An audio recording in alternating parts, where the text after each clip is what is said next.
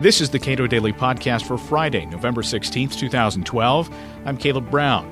Is the Federal Reserve really independent? And are the measures of that agency's independence even credible? Cato Institute senior fellow Jerry O'Driscoll at the Cato Institute's 30th annual monetary conference said rumors of Federal Reserve independence have been greatly exaggerated. People say that the Federal Reserve is independent, but I don't think anyone really believes that anymore. Do you? I don't believe it in the sense that the either the technical literature claims they're independent or that the Fed itself would like people to believe they're independent. Uh, and independence, of course, means independence of political influence. And the most direct way that they prevents them from being independent is when governments run large deficits. Impossible for a central bank not to what economists call monetize that by buying some of it at least.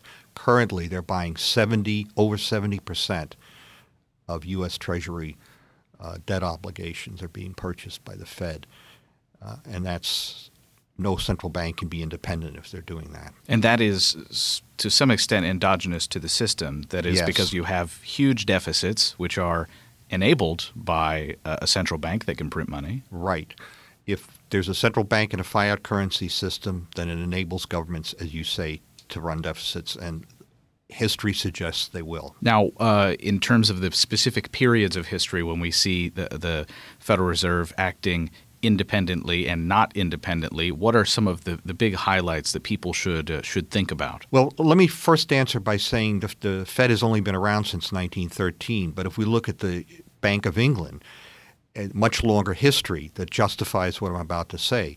Under the gold standard, uh, once the British government did some other reforms that made their economy really an open free market economy in the 19th century, uh, under a gold standard, then the Bank of England was politically independent because it had to protect the gold standard, and this did, uh, prevented it from doing things that we call discretion.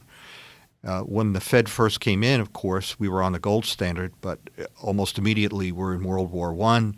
The Fed financed the uh, deficits being run to engage in the war.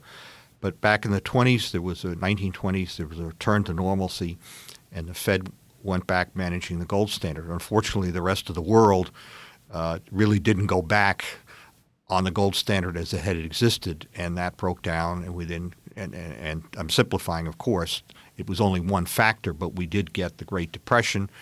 U.S. went off the gold standard onto FDR. Uh, then we came to the war, so no central bank, as we've already established, acts independently in a war. In 1951, there was an accord between the Fed and the Treasury, known as the Accord, that the Fed would no longer be required to support the price of U.S. Treasury securities, which is in effect pegging interest rates. In the 1950s, the Fed acted like it was independent, but there were no deficits running. There was no test of it.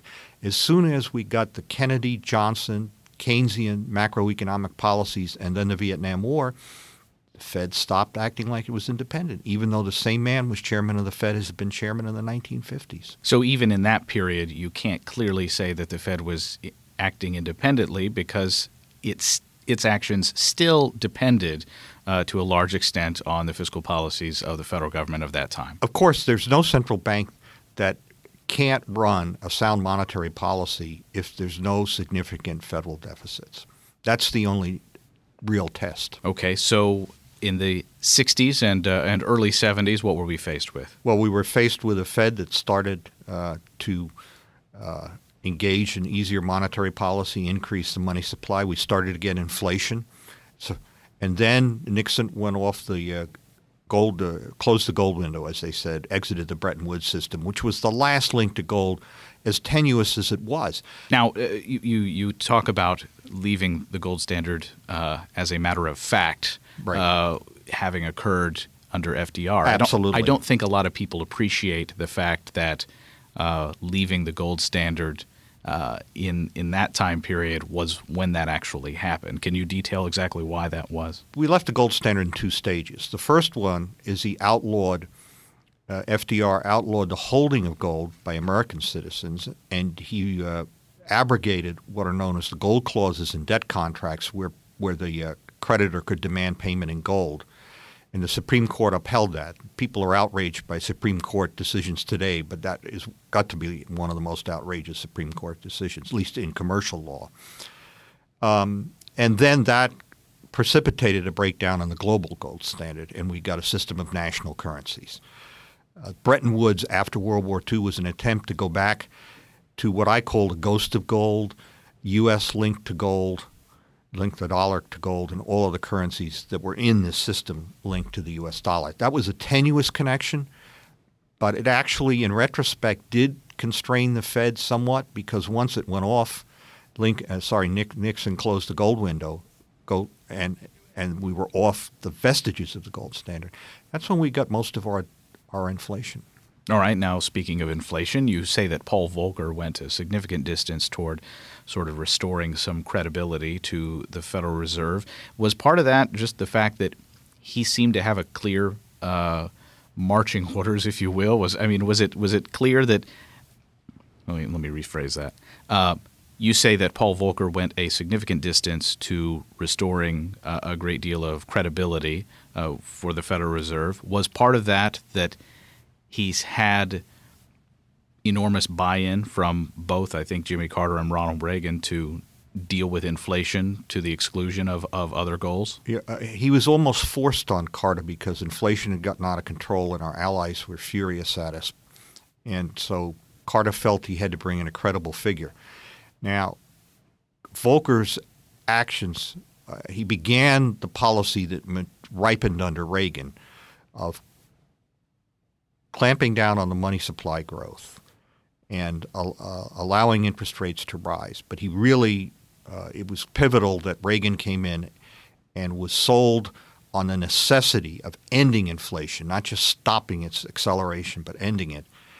Uh, by George Shultz and the other economic advisors, Milton Friedman, who said, if you don't end inflation, your administration will be a disaster. So Reagan backed it.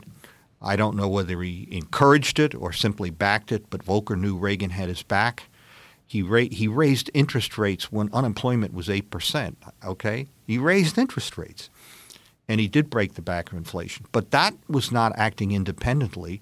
He was independent of perhaps congressional will, but he was dependent on the support of the president. Was a great policy, but it doesn't fit into an independent story at all. Yeah, I mean, it's it seems clear that uh, uh, needing the president's backing in pursuing a particular policy does not, not, does not speak to independence. No, it does not.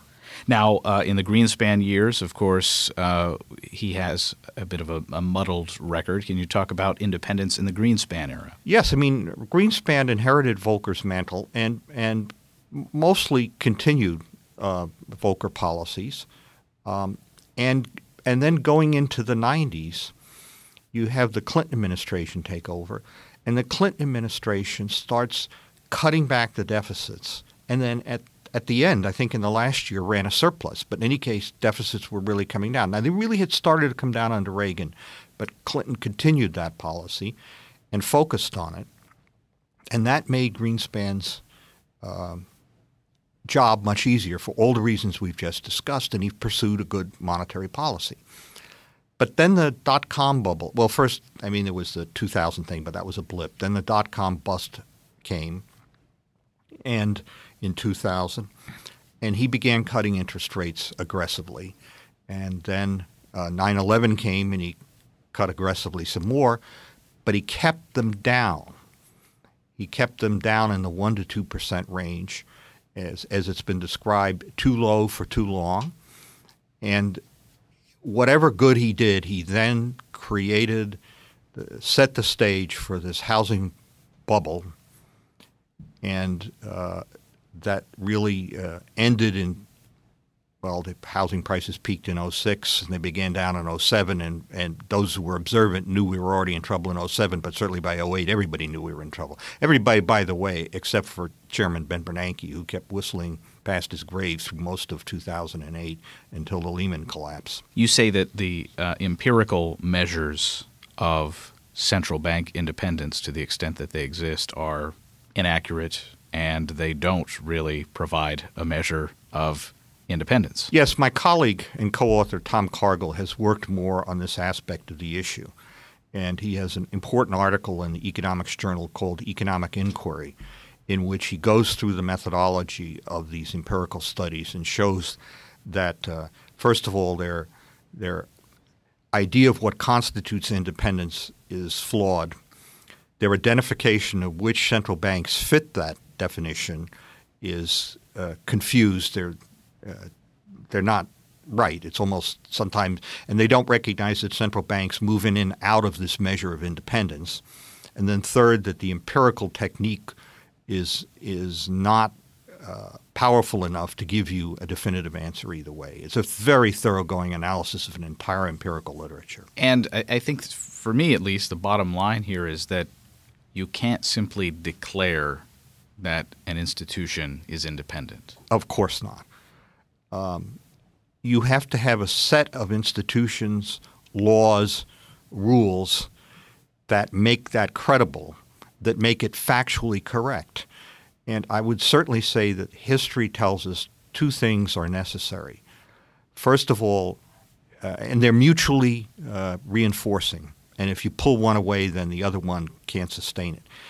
Uh, you have to have a regime of no sustained fiscal deficits, and you have to have a credible rule for the monetary authority.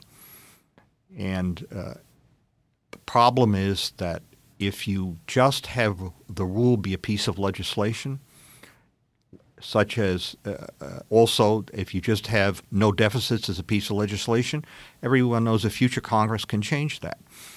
If you have something like a gold standard, which is like a constitutional rule, yeah, can it be broken? But it's much harder.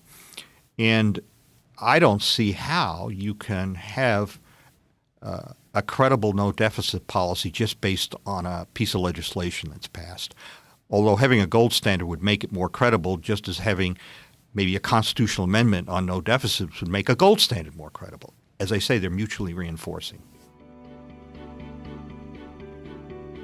Jerry O'Driscoll is a senior fellow at the Cato Institute. You can read more of his work at cato.org.